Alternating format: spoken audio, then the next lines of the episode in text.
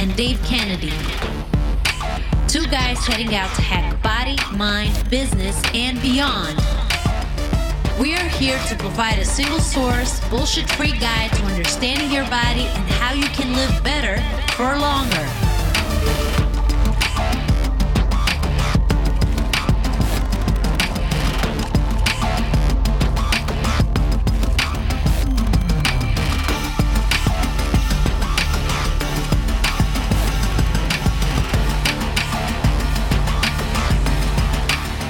Yo, back again.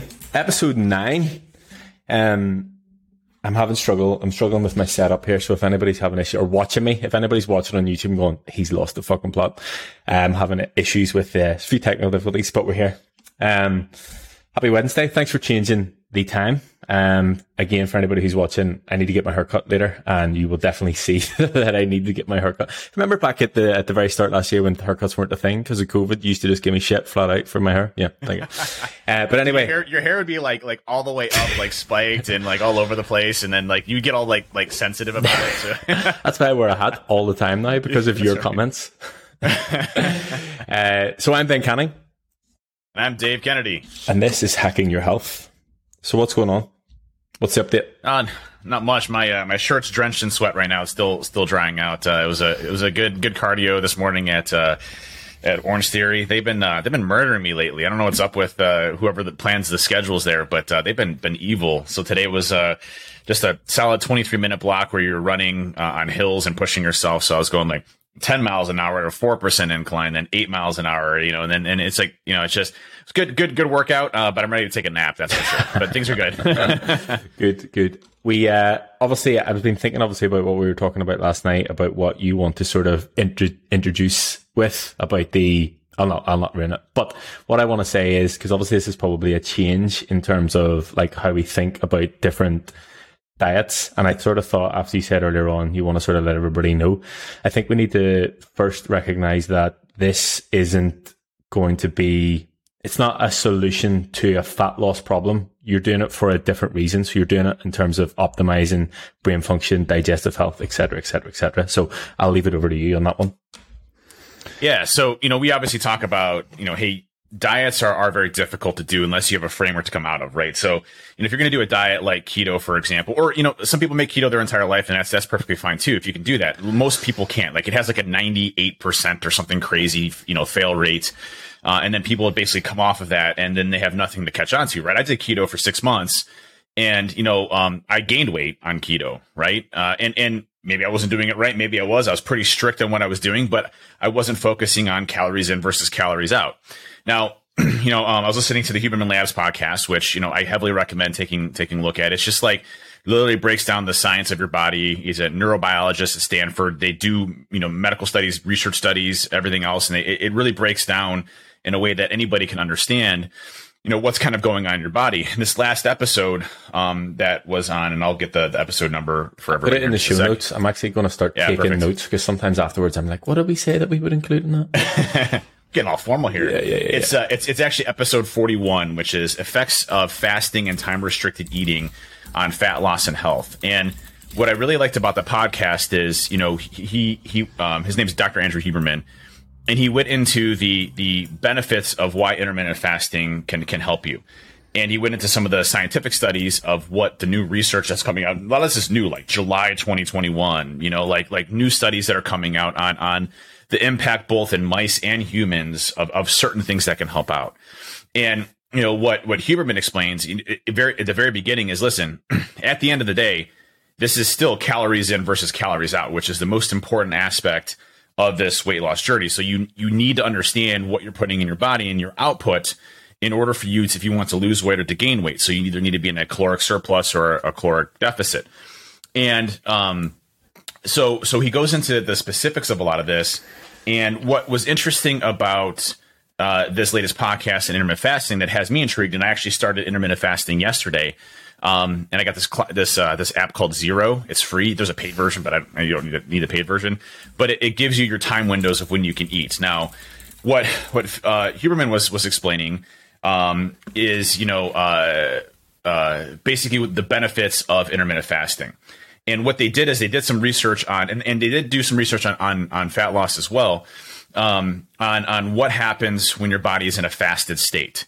And interesting enough, um, there's, there's uh, like 80% of your genes is what we are called, uh, are, are part of what's called a circadian rhythm.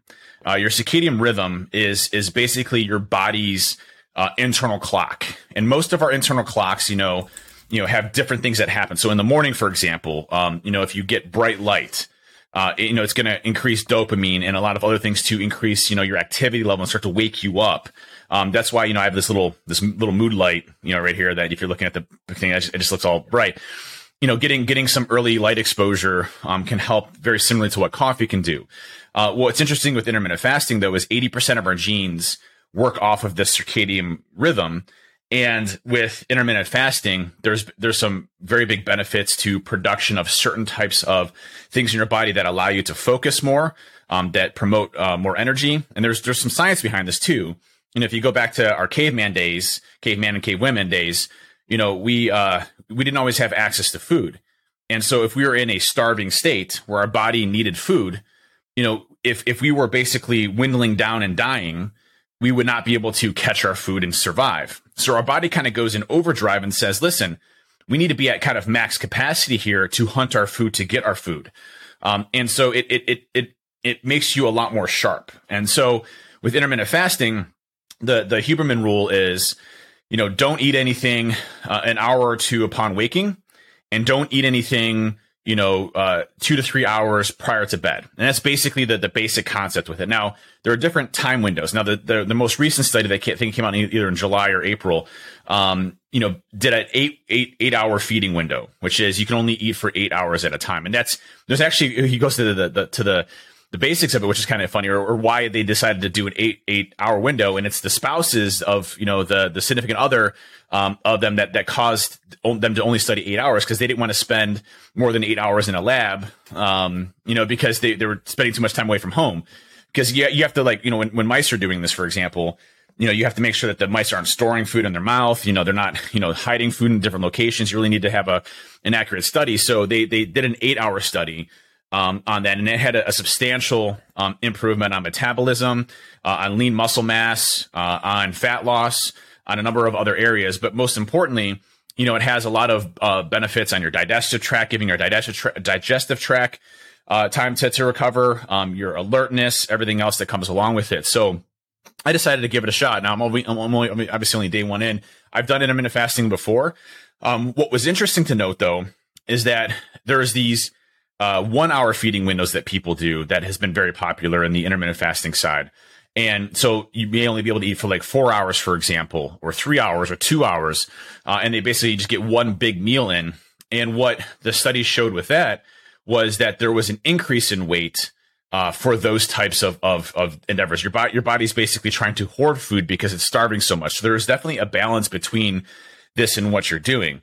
Um, so for me, um, I, you know, I'm, I'm trying it to see how I respond energy wise, how I feel throughout the day. Um, and I was already kind of doing this to some extent. My biggest weakness was uh, at night. I would eat, you know, prior to going to bed. So last night I stopped eating at, you know, 7:15. My window is going to be 7:30 uh, to 9:30 basically uh, as my window for uh, intermittent fasting. And, uh, you know, I want to see what, what it does to my body, you know, um, keep track of it, see how I'm feeling, uh, and start to hopefully build, you know, things out and maybe it'll be something I, I use as a staple. I don't know.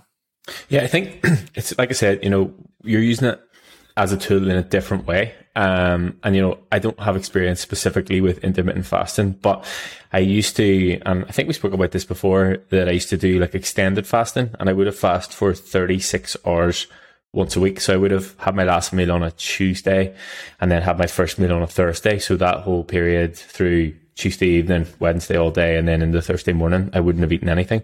I literally would have just had water, no caffeine, no anything else. And, you know, you're talking about brain function and you're talking about like cognitive function overall. Once we sort of got past lunchtime on a Wednesday and I found that I was getting hungry at certain times because it was time to eat. Like it was my regular time to eat. But once I sort of, once that passed, it was absolutely fine. But on a Wednesday afternoon, my productivity levels were absolutely through the roof. Like I, I was on a different level in terms of like thinking, thought process, the shit that I get done.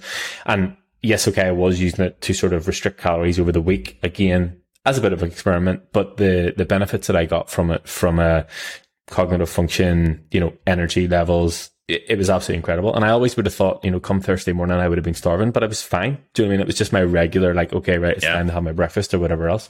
Um, so it's definitely, definitely good on that front. And, it, you know, it, it makes a lot of sense because your body's not using any energy to digest food. You have more energy and there's more blood flow around your brain and things like that. And that's why it works. So I want to say I'm going to join you, but I don't, don't know if I can fully commit to it yet.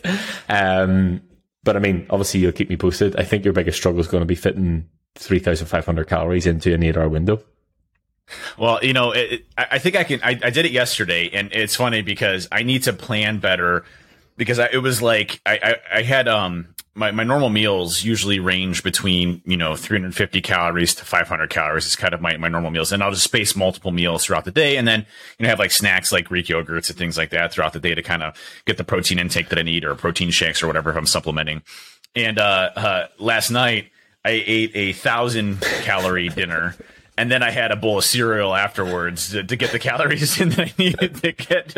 so, but I do, I do want to, um, you know, I'm going to make a conscious effort to have, you know, less, you know, uh, uh, corn syrup or, you know, processed sugars, you know, th- those, you know, like simple sugars, um, simple carbohydrates and, and, and focus more on, you know, um, complex carbohydrates and things like that to, to see how I react to that as well. Um, so, you know, taking less of the glucose side of it out and focusing more on that minus recovery, you know, I'll use like dextrose and stuff like that for, for recovery, but I just want to kind of tweak it and play around with it a little bit. You know, we're always trying to, improve and optimize our bodies in any way that we can. And there's some some good benefits to um, intermittent fasting. They're, they're they're talking about the longevity aspects of things where you know it's it's just phenomenal in all of your organs. Uh, it helps with liver function, helps with kidney function, helps with you know cardiovascular. Um, there's a lot of lot of great benefits that they're they're finding out now with uh, intermittent fasting that you know I'm interested in just giving it a shot to see if I can stick with. And I think uh, you know Huberman put it really well.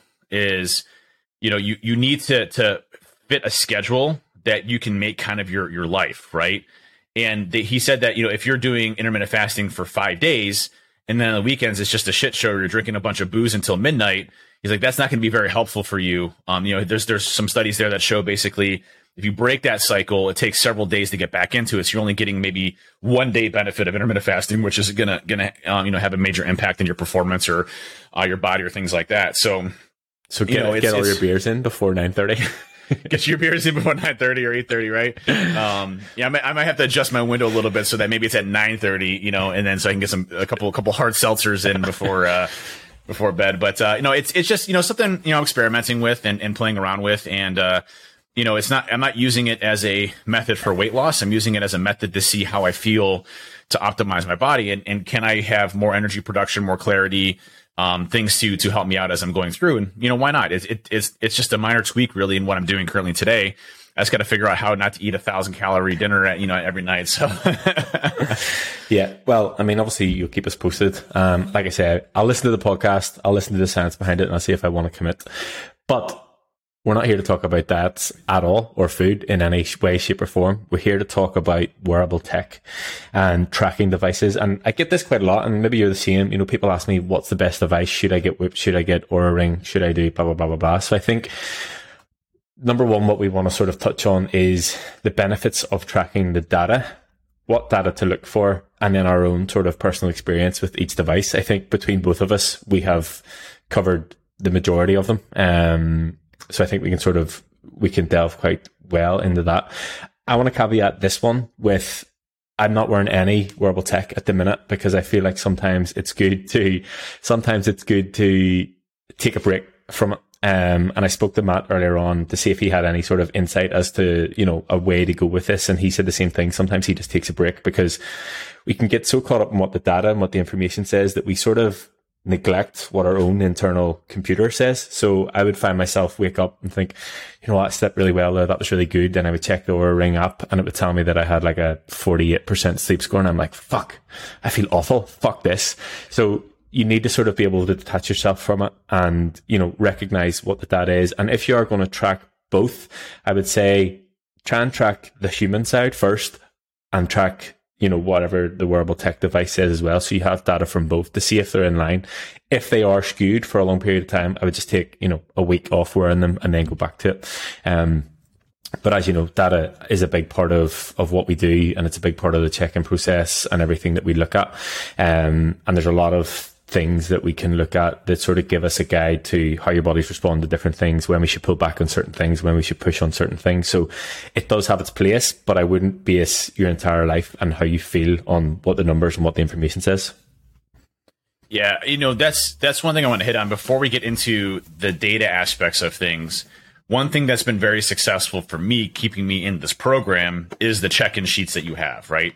Because I, I feel like um, having somebody analyze that for me um, is is a way of, of a spot check to say, hey, are things going well or not? And I think that that kind of third party validation for me has been really helpful because I you know I haven't missed one check in minus you know I was on vacation like one week or something like that you know and um, you know, I still get my workouts in every single day. You know, I find find a Planet of Fitness to go get set the lunk alarms off with or whatever. But um, you just go to a Planet of Fitness to get kicked out of it.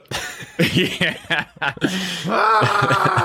dropping the weights. Um, but uh, no, no offense to anybody goes Planet Fitness. It's a great, great, affordable, you know, place to go to, um, and and they have a lot of a lot of great stuff. It's just you know for for the amount of weights that I throw uh, up, it's it's not not beneficial. But not somewhere you want to do a 505 pound deadlift. no, it is not, especially as as the amount of screaming that goes into that one. But uh, um, no, it, you know, it, for for me, the, the the data that we input and the check in process is kind of like a staple for me now because you know, for us, we we check in every Wednesday. And you know, I do my my you know uh, photos. So I take a picture of myself, you know, front, and then I do you know uh, uh, from behind. Sometimes I'll throw some you know like Hulk pictures in there or Thor arms or things like that, uh, you know, spice it up. But um, you know, at the end of the day, you know, the, that process where I'm inputting that data, I'm inputting my calories and macros. How did I feel that day? You get into the measurements of, hey, have my biceps grown? Have my, has my, you know, waist shrunk? You know, what are my quads and my hips looking like?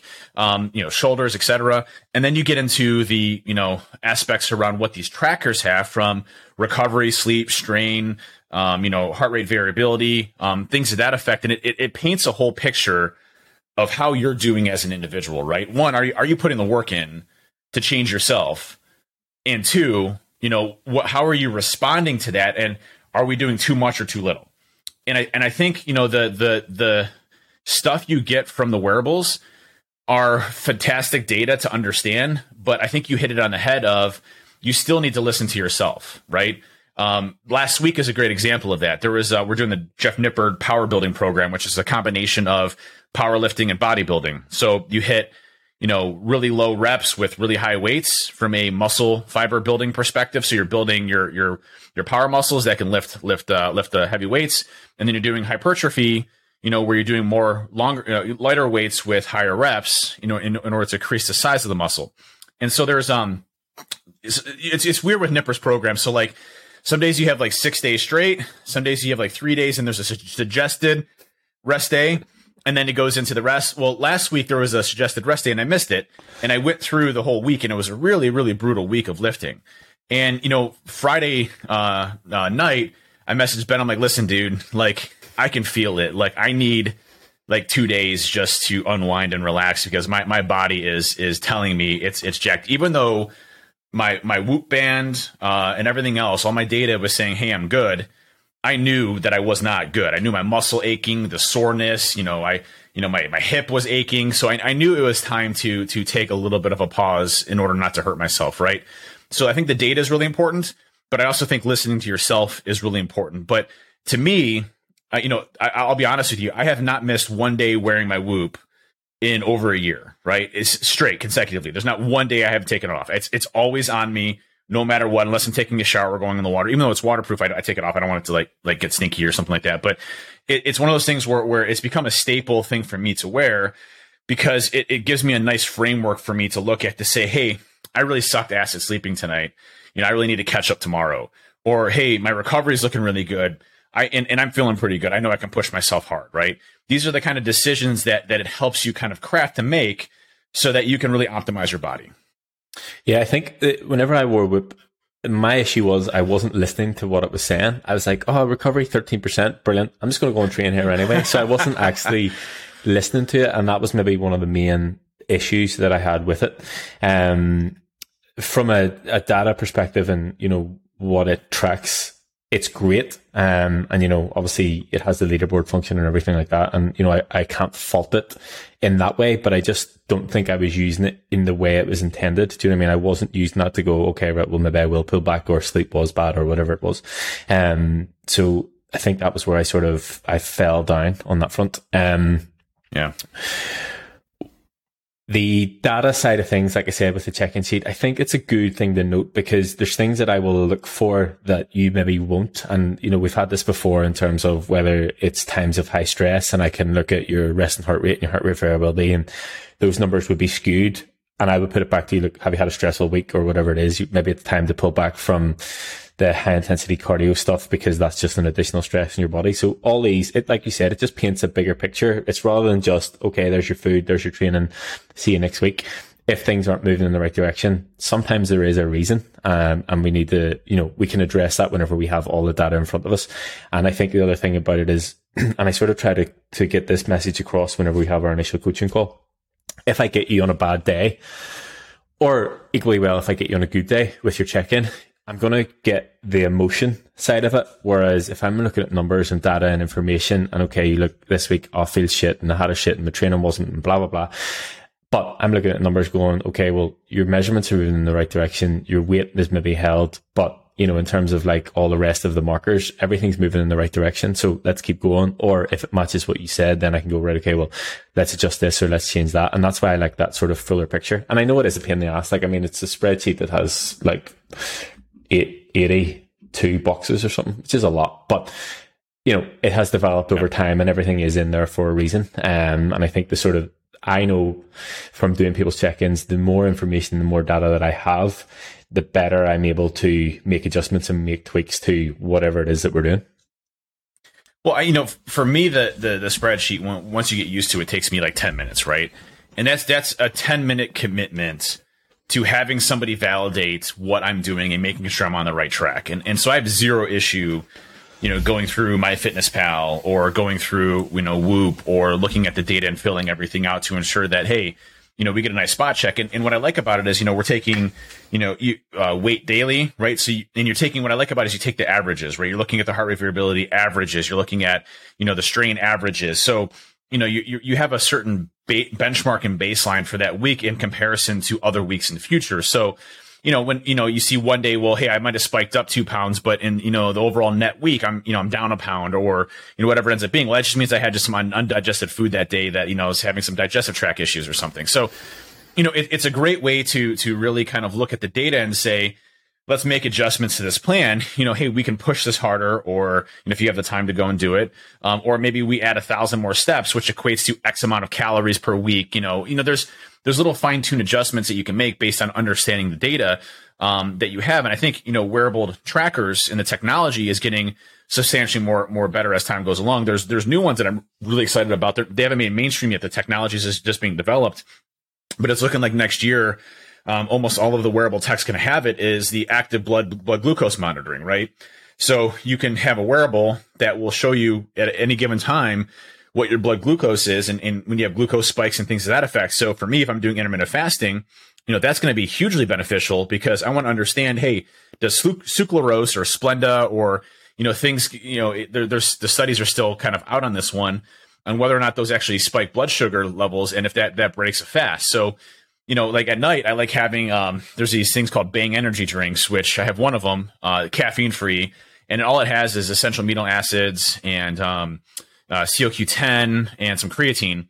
And I'll drink that at night just as kind of like my treat, you know, sweet, you know, probably, you know, it has some obviously artificial sweeteners in it, which aren't the greatest for you, especially from a gut microbiome uh, perspective. But, um, you know, it's, it's a nice little treat, but I, but if it's going to break my fast, it's not worth it. Right. So, you know, it's it's one of those things where I'd love to get more into to the blood glucose side, but the wearable trackers, you know, looking at your heart rate, blood pressure is, is one of those ones that that are um, going to be out soon. Some of them already have it. Um, looking at uh, you know your your resting heart rate, respiratory rates, you know, all of those things are, are great things to track and kind of baseline and then incorporate into what you're looking at to optimize your body. Yeah, the actual the the blood glucose is a good point. So I did study this before. Like I tried the the wearable blood glucose monitor. So you basically inject this thing into the back of your arm and you have it at all times and you check the app. Um, I know that Heat's doing it at the minute.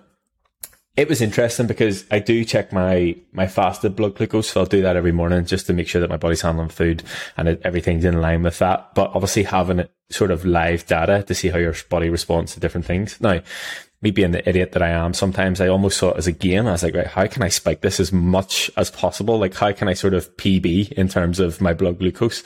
Um, but for me, it wasn't necessarily, you know, taking it very high because if you have a big meal, especially my post workout meal with, you know, the, the shake and the cereal, it spikes it massively, but it's more, how quickly does it recover? So it's not like spiking and staying at that level. It's, it spikes obviously because, you know, you've had a large amount of glucose or whatever it is and then taking it back down to your normal baseline level. Um, so that, that would be cool. I mean, I wouldn't straight off the bat recommend anybody going in with that, but it is a different type of wearable tech. And it, if it is something that you, it was irritating for me because of where it was, because it was in my pretty much in my tricep, um, and I had to wear it the entire time. Um, but if there is another way to track that, then that would be great. A couple of things probably we should touch on, you know, what to look for and what data you should track. Um, because I know they all sort of have generic ones and then some of them will track different things based on, on what it's for. Um, we should probably start with Whoop because, I mean, I feel like we're still waiting on the sponsorship. Um, they will tweet back if you if you mention them, but they will never tweet back in terms of the uh, affiliate link. Whoop is good. The reason that I got Whoop initially was because my Apple Watch battery life was brutal, and even I had a look earlier on at the different ones. So I had a look at Apple Watch, Whoop, Oura Ring, Fitbit, and Garmin. Most of them, the battery life is like between five and nine days. The battery life of Apple Watch is up to eighteen hours, but if you use it at all that obviously drops. So I wasn't ever able to wear it for sleep. So I wasn't able to track my sleep. So that's why I moved on to Whoop. So Whoop will obviously track your sleep. It will track your rest and heart rate. It will track your heart rate variability. It has a respiratory tracker as well, which I think is a new function. Um, and then obviously it gives you back information based on recovery and strain throughout the day. So it uses your body's metrics and, you know, it obviously learns about you as you go. And then that's how it sort of gives you those numbers. Um, rest and heart rate is obviously what your, your heart rate is at rest. Heart rate variability is the best way I can describe it is the difference in time between beats of your heart. Um, and the way that I would sort of analyze both of those is you want your resting heart rate to be as low as possible to an extent. And you want your heart rate variability to be as high as possible. So from a stress management perspective, if I'm looking at your check-in sheet tomorrow and I see that, you know, resting heart rate started to go up and heart rate variability started to come down, then that's whenever we need to go, okay, right, is there too much stress on the system here? Is there too much stress in your body? Do we need to pull back on something or what is the story? Resting heart rate's a good metric as well for talking about fitness levels, and I know Thomas has been in the group being like, Usain Bolt, his resting heart rate was 33 when he won the gold medal. Mine's at 36. I'm like, are you going for the Olympics that, that I don't know about? But, you know, from a, from a fitness perspective, it's a good marker on, you know, how quick you can recover and things like that. So nine times out of 10, the majority of the trackers are going to track both heart rate variability and resting heart rate, if not definitely resting heart rate. Yeah, and, and it's important to understand that those are key indicators of recovery. There's there's a lot of scientific studies that show um, heart rate variability um, is a sign of, of stressors on your body and, and is your body going through certain types of things, right? Um, you know, uh, respiratory rate is a good indication of potentially COVID infections. They, they've done predictive analysis around that. Um, so for me, just as an example, my heart rate variability average is around 71 and my resting heart rate is around 45. Uh, my respiratory rate is about 16. So you know, that's kind of like my, my baseline that I look at from when I'm recovered. And, you know, if, if I'm up or down from that, I can kind of make decisions on, on whether or not I'm good or not. Um, and also how I feel. So, you know, it's a good way of kind of baselining. Hey, are we, are we recovered? Are we not recovered? Um, should I take it kind of easy today? You know, should I just destroy myself and go crazy, which I'm just going to do anyway, even regardless of what it says? Um, or am I going to listen to my body and say, Hey, t- today's a day that I need, need a rest day. And I, I feel, by the way, I feel like I've grown a lot uh, yeah. on that. they ask for two days of rest, knowing that I need two days of rest. Normally, I just would have been like, eh, I'm gonna, I'm gonna actually get, you know, my body says I need rest. I'm gonna, I'm gonna do two additional Orange Theories in one day just to make sure that my body knows that I, I, I control it. But uh, I think it's actually a good point to note whenever you were mentioning this earlier on that you know, as we go through the process and as you build muscle, uh, the more muscle mass you have, the more recovery your body needs. Do you know what I mean? So if you think of it, this is why I always say at the start, like full body workouts are good because muscle mass is generally smaller. So you recover easily, but the, not easily, but easier for sure. Um, but as you grow and as your muscles develop, the more muscle mass there is, the more that you, you need to allow them to recover. So that could be something that you're facing at the minute as well. You know, obviously the muscle mass has increased massively over the past year. So your body actually needs more time to recover. And that's why you're able to, to note, um, instead of just going back to send me photos of your dumbbells whenever you're sad because you're on a rest day. um, but yes, so the heart rate variability, rest and heart rate, yeah. And I think, you know, as you said, you know your baseline. So if we see something skewed, then that's whenever we can start to address it. And yes, the respiratory one, I'm pretty sure it was just brought in, um, in and around yeah. the time that the COVID. And that was obviously a good sort of metric to be like, okay, well, maybe I need to get this checked out. But knowing those baselines and knowing where you're at is, you know, it's good to sort of go, okay, right, well, this data is slightly off. And that's the benefit of having the data in the first place. It's the same as the benefit of tracking your calories and looking at them and go, right, okay, well, this is off or this isn't moving in the way that I want to.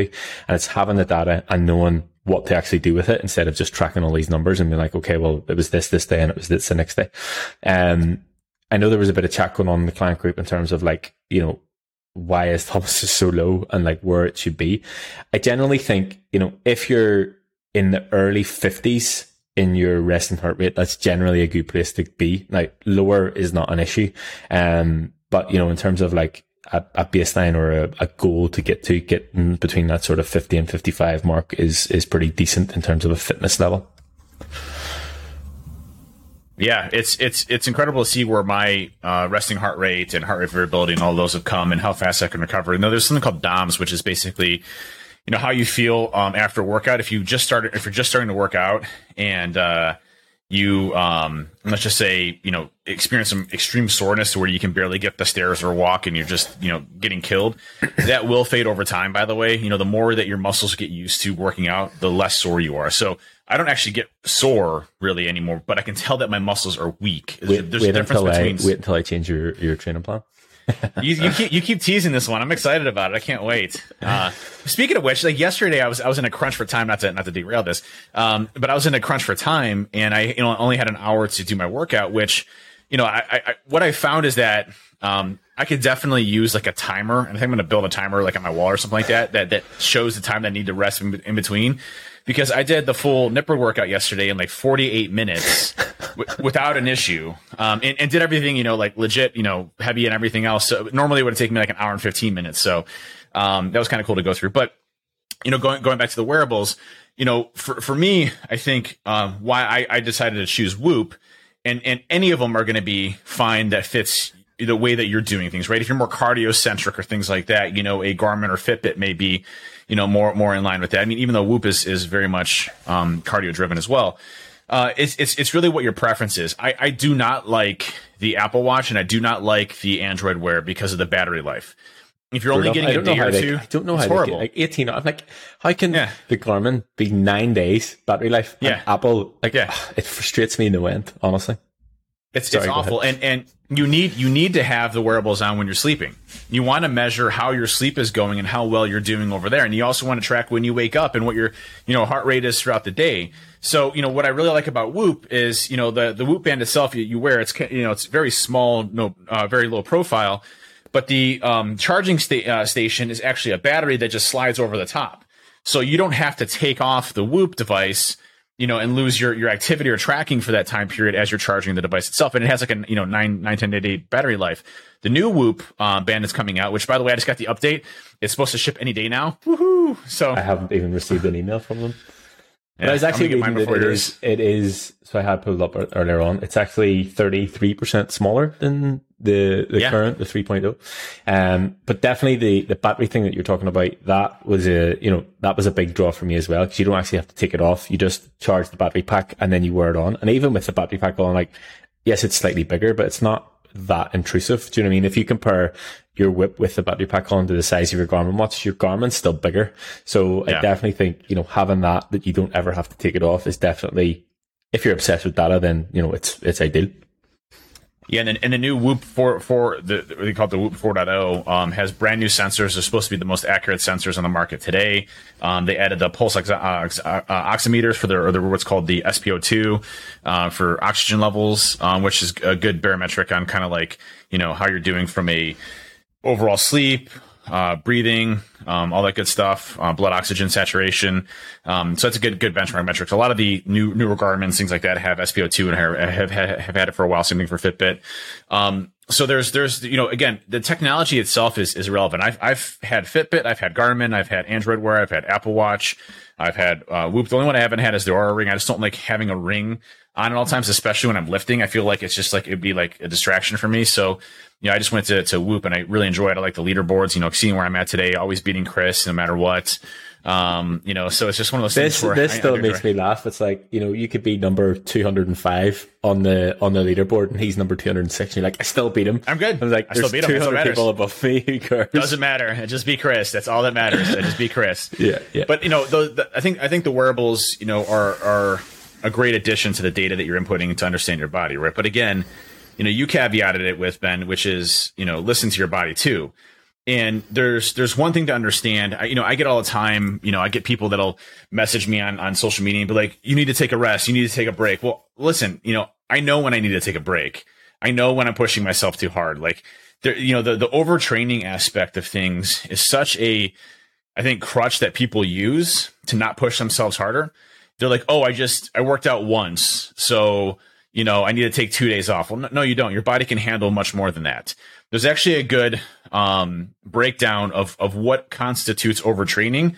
And believe it or not, our bodies are are capable of much much more than we think that they are in our minds. Um, if you there's a good video uh, from Jeff Nippard who, if you haven't checked out Jeff Nippard, he's a he's a bodybuilder, professional trainer. You know, just a you know his his videos are great. He basically breaks down the science of of a lot of the different aspects around you know hypertrophy and best techniques and form and things like that. Um, and it's it's how to maximize gains and not overtrain.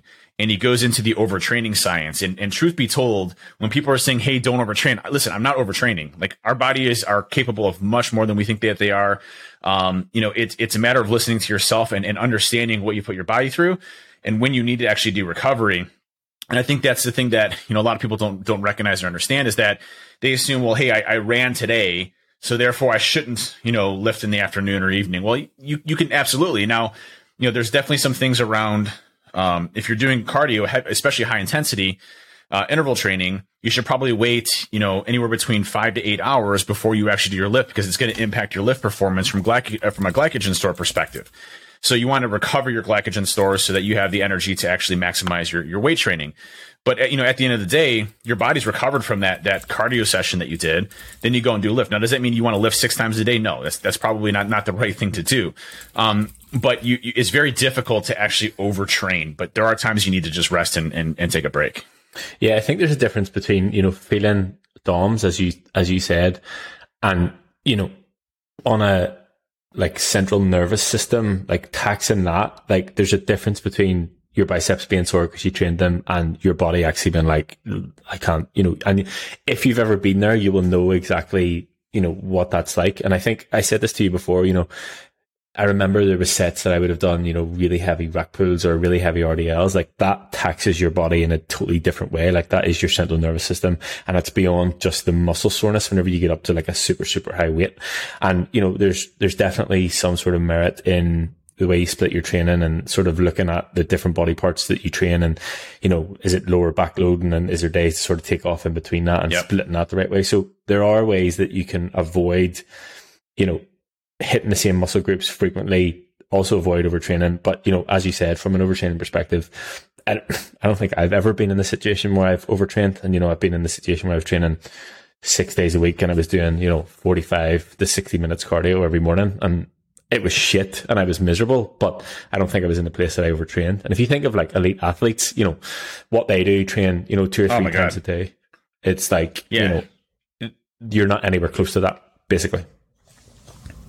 Yeah, I, I, I, couldn't agree more, man. It's it's one of those things where, you know, overtraining is is just you know used as a hey, this is how I feel. It's another so fucking excuse. To, Come on, just say it. It's, it's another excuse. It's another excuse. You know, and and listen, I can appreciate people providing their perspectives and and you know trying to share their experiences, but your body's not mine, and mine is not yours, and and we need to make our own decisions on what the you know what is overtraining and what is not. It's not for somebody else to to make a decision of oh hey I saw you're working out this morning, you're working in this evening, you're overtraining yourself and you're going to hurt yourself. Well, that's not true. I mean, I've been doing this for for over a year and some change, and you know what? I, have been very non-energy uh, in, injury prone. Now I made that one time where I accidentally stepped off uh, doing uh, split squats and I, I, rolled my ankle. That that's a different story. That was just stupidity. Um, but uh, you know, that was I'm stupidity, feeling, not overtraining it was stupidity, not overtraining, right? you know, I, I, you know, everything that we do is is done safely. It's done to optimize our performance. Um, it's done to push ourselves harder, and it's done to to you know understand that today is our weakest form that we're ever going to be because tomorrow we're going to be stronger. And I think that that's you know the the mindset that you have to go into this with is that you know, and again, for for folks that are just starting out I'm not saying you need to, to wreck and destroy yourself every single day. That's something that is a choice for you and how you want to grow and progress in your, your fitness journey, right? For me, I want to get big, right? Jacked AF, right? Um, Tra- so trademark. I'm going to continue trademark. Um, I want to, I want to continue to grow my muscles as, as, as big as I can, you know, stay lean as, as, as I possibly can, not be a dude with a big gut. And that's my, my goals, right? Um, but that might not, might not be yours. So, you know, when you're talking about overtraining and you're talking about the data that you're using from these, these wearable devices, you know, I, I, I wear two devices. I actually have, um, my Whoop band. Actually, and if I'm at Orange Theory, I'm wearing three devices, which is ridiculous. Um, but I, I, have my Garmin device, which, um, you know, I, I like my Garmin because it's, it's a nice, um, smartwatch. The battery life on this is ridiculous. This is the Garmin Tactix Delta. Um, and it's it's got a huge watch face on it. Um, you know, it's like kind of like a covert special ops military like. You know, I'm obviously uh, you know military. This one military. Um, and so you know, it's kind of a cool you know like tactical watch, but it's a smart watch. It lasts like nine or ten days. Um, it'll track you know my my uh, heart rate. It'll track.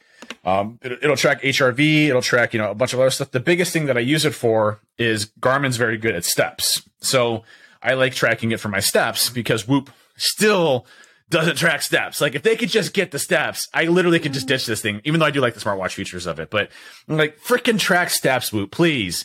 I know it's like counterintuitive and you don't look at it as a fitness tracking data science thing or whatever. Just put the damn steps in there, please.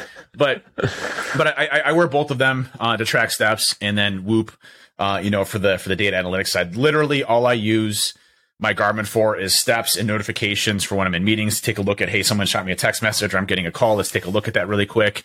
Um, it's just a quick hit thing. For my other wearable that I wear at, at Orange Theory, Orange Theory has a band that you wear around your, um, your, either your biceps or your chest. You can wear at different locations, but, um, it tracks your heart rate basically and your calorie burn. So when I'm in class, it'll, um, directly portray it to that, the system that I'm on. So if I'm like on a treadmill, it'll actually show, hey, I'm in the, their orange zone or their green zone or their red zone based on what your resting heart rate is and then based on where you're at. So I know like, hey, I'm in the red zone right now. You know, in this base pace, which is just your normal running pace, I need to kind of chill out a little bit to get my rate down a little bit so I can push myself again because it's HIIT training. So, you know, that elevation and increase. It's, it's again, ways of optimizing how you're doing your training and performance. And one thing I'll say about Whoop um, is that you know, we're obviously very big on resistance training here. And I think resistance training is, is extremely important. It's probably the most fundamental important thing you can do for building muscle mass and, and getting that figure that you want. Um, and, and just from a health benefits perspective. But, you know, resistance training doesn't necessarily equate to your real strain that they consider, um, as you're going through because whoop is, is pre- predominantly heart rate based. Okay. So, you know, if you're doing weight, weight training, it's very different from, you know, running or doing jumping jacks or things of that effect, your heart rate isn't going to go up as much. So your strain level is not a great direct representation. They even say that on the website. It's like, hey, you might be kicking your ass at the gym lifting weights, but you may only have like an eight strain or a seven strain. Whereas if you go and you run a, ride a bike, those those effing bikers, man, they're always beating me. Cyclists, it's just cycling on there. I'm like, oh, that's that's that's cheating. Um, you know, they'll have like a 19 strain, right? And so like I, I just got done killing myself at HIIT training for an hour. You know, I burned 800 calories, but this cyclist that that cycle for 30 minutes gets a 19 strain. So you know, it's just it's just how how the heart rate stuff and how they calculate things are. But you know, just know that you know you're not going to get like a massive, huge strain. It doesn't mean that you're not kicking your ass at the gym. It just means that you know, hey, you know, you're not going to get your heart rate up as much as you would from something cardio wise. Yeah, I think if you think about weight training, you know, there's maybe maybe your set lasts, you know, 45 to 60 seconds and then you have that 60 to 90 second rest. So in that rest period, the idea is to get your heart rate back down. So yes, there will be a lot of spikes in your heart rate, but it's not consistently at a high level. So you're talking about cyclists, you know, their heart rate's elevated for an extended period of time. Um, and that's why they get, you know, that sort of higher strain. I think sort of a point to note is, you know, all these trackers have pros. in my opinion, each one of them has something that they could definitely improve on. There's not one from my perspective that ticks all the boxes. Like I said, originally I had Apple Watch. Um, I literally just used it to track steps. Um, I did connect it to get the resting heart rate and heart rate variability. But obviously, you know, whenever I got a bit more into it and wanted to track sleep, that's why I moved to the Whoop. Now it was great. It tracked, it tracked the resting heart rate, heart rate variability, strain, you know, recovery, sleep, everything, but it didn't track my steps. And I think I can't speak for Whoop, but I think the people that they direct it to is more athletes and it's more of a higher level athlete yeah. thing who probably don't give a shit about how many steps that they track, which is fair enough. Um, so the reason that I then, I was wearing the Whoop and the Apple Watch because I wanted to track my steps and then it started doing my head in wearing both of them. So I just sacked them both off. And that's when I moved to Oura Ring. Now, Oura Ring, I can't fault in any way except for the fact that you have to take it off whenever you're doing, you don't have to, but I mean, I'm very conscious of it will get wrecked and uh, the potential that I could rip my finger off if I do something wrong. So I do take it off, but I don't, so then I can't use it to track, you know, my heart rate or my resting heart rate or my heart rate variability during the workout. Um, aside from that, it's great. You know, the charging thing just sits here in front of me. I literally will charge it. Um, I don't know, obviously not everybody's watching YouTube, but it sits right in front of me. So if I'm stood here, I'll charge it for half an hour. I'm not actually doing anything. So I'm not really missing out on that much data. Um, and there, this, that's the sort of experience that I've had with all three. Now, eventually, whenever I get my Whoop, I will wear Oura and Whoop together because I think it's yes, it's two devices, but it's not one on each wrist, so I don't look, you know, suspect. Um, but yeah, that's my experience from those three. I know that you've you've used others and the pros and cons of that. I think the point of the, the Garmin, I was looking at them earlier on. Number one, cool. Um, but number two, it's an actual watch as well. Do you know what I mean? Yeah. So if you want to check the time, yeah. you have you have that function. Um, I didn't actually like the notifications function on the Apple Watch because I felt like it was distracting. Um, obviously you can turn all these things off, so it's fine. Um, but my question is with the Garmin, do you wear it in bed? Like, do you track your step or is it too big? Like lights up, like it would, it would do my head And I think on that front. I take I take it off at night, uh, but I, I, keep my Whoop on at night, and yeah. I take my my Garmin off. And there's no reason for me, you know, if, if I was tracking like my sleep patterns and stuff like that with my uh, Garmin, I think I would keep it on. But it is, you know, it's a very big fascia uh, on it, and it's a big bulky watch, which is a, kind of like a gaudy, you know, nice little watch. I, I like the look of it. So you know, I think for nighttime, I, I wouldn't probably think it would be that, that comfortable. Um, but you know, I, I, keep my, you know, I keep my whoop on and then I, I take my Garmin off and, and, put it there at night so that I don't, you know, it doesn't bother me, distract me. Yeah. Yeah. No, I think that's fair enough. Um, so obviously you have experience with Fitbit and Garmin as well. So if you want to talk a bit about the pros and cons that you find of those, because people will go, well, what's the best one? And in my opinion, it's the one that number one, you like the look of, I guess, the most, or that you can commit to wearing, you know, sort of long term and it gives you the data that you need. You know, there's none of them, in my opinion, that are any better than the other. And, you know, is it a case of you have done exactly 11,432 steps? Probably not. But with any of them, you know, the majority of the data is consistently inconsistent. So if you're tracking it from the same device, then you, if you're getting the same sort of readings or one's way off, then you'll know. So I think that's a, that's a good point to note as well another thing actually, just while it's in my head, I know that a lot of people have, a lot of the guys who have standing desks and have treadmills are raging because the steps aren't being tracked properly. And I think that's because a lot of the devices use GPS to track your steps. So I know that the Garmin definitely does.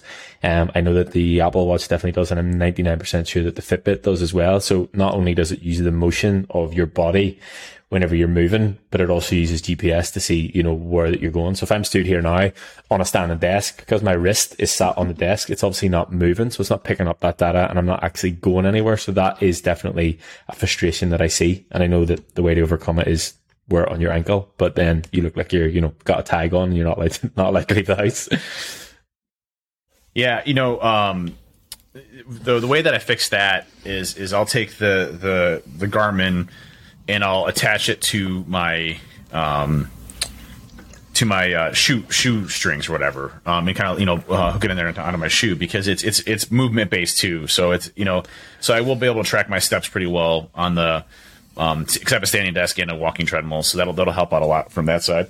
You know, for me, I, I really try. Excuse me. In the summertime, that that Orange Theory one, I'm gonna, I'm gonna need it. I'm gonna need a nap later today.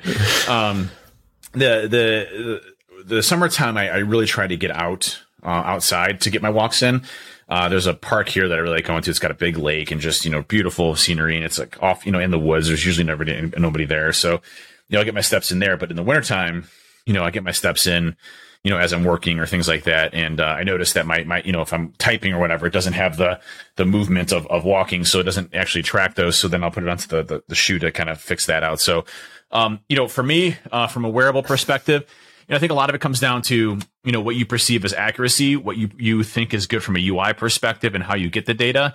I really dislike Garmin's interface. I think it's very antiquated and old. Um, they haven't really, you know, it's, it's, it's confusing where everything's at. You know, there is a lot of data in there, but it's like all structured in a very unusual way.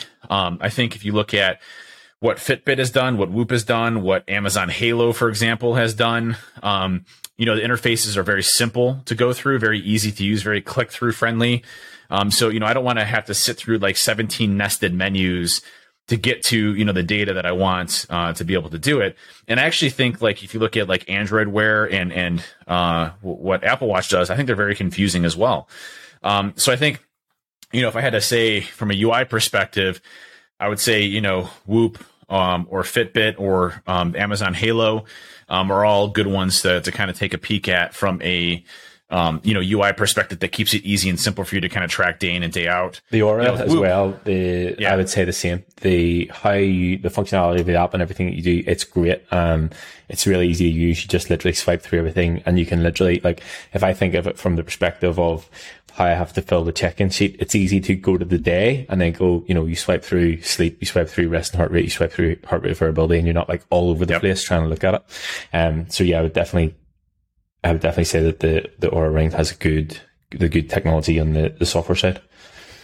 Yeah, and, and you know, if, if if you're one of those those folks that that really likes getting down to like the nitty gritties and like heavy customizations and editing and like making your own displays and things like that, Garmin has you know is very flexible in that front. So you know, if you're into like the the crazy complex stuff, um, Garmin is is definitely a good one. You know, for that. Again, I have my Garmin. I like it. I basically again like all I use it for is I, I have the app.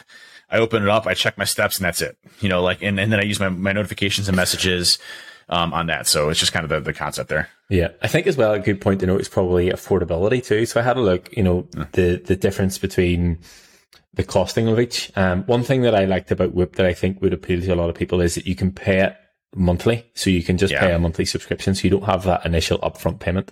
One thing that I did notice between the majority of them, a lot of them are the same in pounds as they in, are in dollars. So, I mean, technically in my head, that means that you get them cheaper. Um, but they are in and around the same, you know, obviously there's different specs you can go right up, but for, you know, for the Apple Watch, for the Oura Ring and for the Garmin, you can get them all in and around. I think it was like the base one's like 350 $400 or thereabouts.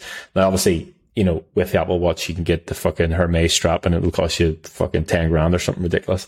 Um, and, they, you know, you can spec it in different ways, but from a baseline perspective, they, do seem to be similar. I know that Fitbit have different options based on, you know, the functionality that it has. So, you know, whether it's just the, you know, you just have the display and it'll literally just tell you steps or whether I think it's the Versa that looks a bit more square and has an actual screen. So they yeah. have a lot to cater to different people. Um, and I think you can probably pick one of those up for probably about a hundred dollars. Um, so again, you need to sort of think of affordability side of things. Yeah, absolutely. And, uh, you know, at the end of the day, if the data that you're getting is what you want, then you're getting what you need to out of that, that tracker, right? And again, you know, the, the data is only as good as you feel, right? And so if you, you know, it, one thing I will say about this, by the way, it's really interesting. We didn't, we, you know, we didn't, we didn't hit this, uh, I think we hit on a previous podcast, but the impact of alcohol on your stats is ridiculous. It like, like you'll, you'll, you'll be at a 98% recovery. It's the best day you've ever had and then you drink like four things of hard seltzers, your recovery would be like 3% the next day. It, it jacks your body up beyond belief. Alcohol is so bad from a fitness perspective. It's not even funny. It's not even funny. It's, it's, I like like that actually got me to quit drinking completely. Like I, I saw no, re- rephrase that. I still have like some hard seltzers here and there, but it's rare. Like I mean, we're talking maybe once a month, you know, and it's like two hard seltzers because I don't want my recovery to dip below like forty percent. So if I have three hard seltzers, I'm looking at like twenty five percent recovery. If I have four hard seltzers, I'm looking like sub ten percent recoveries if I have any more than that, it's just like F it, I'm going negative today, you know? So you know, I it's think like, the lowest the lowest recovery that I ever had on was three percent, and it was a heavy, heavy night's drinking the night before. But I think again that's a good point to note that if you're not tracking this data or information, you don't really know the effects that these things have on your body. Do you know what I mean? Like you could go out and go, okay, you got a hangover and whatever else, but looking at that and look at the information, like how is this actually affecting my body, my performance, you know, everything that sort of comes along with that. So it's just, again, another benefit of having the data. one thing I noticed too is uh, if if I do the exact same things for two days in a row, right? And so if I do like let's just say I do Orange Theory in the morning and I do a heavy lift in the afternoon, and I don't do a sauna, and, and if I do a you know Orange Theory in the morning and a heavy lift in the afternoon, and I do a sauna, my recovery is substantially better on the sauna days um, than not, which is which is really interesting statistic. So, you know, you know, there there are certain things you can do to impact your recovery. Um, cryogenic chambers or cold cold water treatments, uh, things taking cold showers has a big impact on recovery. Um, you know, just putting your hands in some cold gloves, you know, that are just you know sub sub you know room temperature, you know, keeping them at like sixty you know degrees or fifty five degrees or something like that. Putting your hands in there for a few minutes has actually a huge impact on recovery and cooling your body temperature down. So there are things you can do to to recover faster and have better recovery. Now, I don't recommend hitting the sun up and drinking at the same time. That's not. It's probably. It's probably not going to wash out. It's probably going to still be really bad for you. and You might pass out. And balance be, to be like, well, if Yeah, I drink yeah, four yeah. beers, but I spend 40 minutes in the sauna, I should be okay. Um, you might die. You might die of dehydration. Is, is there? So Yeah. Um. But uh, no, I think I think you know for the the the tracking device stuff discussions, I think we hit the the nail on the head with all of these. It's just you know what's best for you, right? Yeah, I think there's another point I would like to, you know, I don't have any experience in this obviously because I'm not a female, but there are some, I think the Apple Watch and I think the Fitbit do have a menstrual cycle tracker. So they'll look at, you know, your heart rate, your temperature, things like that. So if that is obviously something you want to track, I know that there's, you know, some apps you can get for your phone, but obviously having the data of something that's actually attached, if that's something you struggle with or want to know a bit more information on, I know that Apple and Fitbit definitely do have that functionality. Um, but again, like I said, it's not something that I track. So Man, hey, there's another podcast in the bag. yeah, good. It's great. Right, this is this is nine, right? Yeah, it's our tenth episode, but it's episode nine. Yeah, because we had the we had the the, The the, extra special video, Yeah. the bonus video, right? I didn't think it was extra special, like just because it was about. about you. I mean, just 'cause it's about me, it was it was a bonus. I actually said I mentioned to Chris this week uh, about getting them on, so that will be our next bonus one. And I, I mean, I think everybody needs to note that it will literally just be you guys taking a piss out of each other for probably an hour. Just to Yeah. forewarn so on so if you one. want to hear two two grown men make fun of each other like they're two years old, uh, that's going to be that podcast. So Yeah, yeah. And then we're going to look at start getting some other guests in. So obviously we talked about Mal and the, the TRT and stuff like that. So we'll get all those lined up for the, the coming weeks. awesome. Well, hey, appreciate everybody tuning in today to to hear us uh, and listen. And, and we're always you know um, good for some feedback. So if you have you know questions, you you you know we didn't hit a topic that you want to, or you have some feedback, please let us know.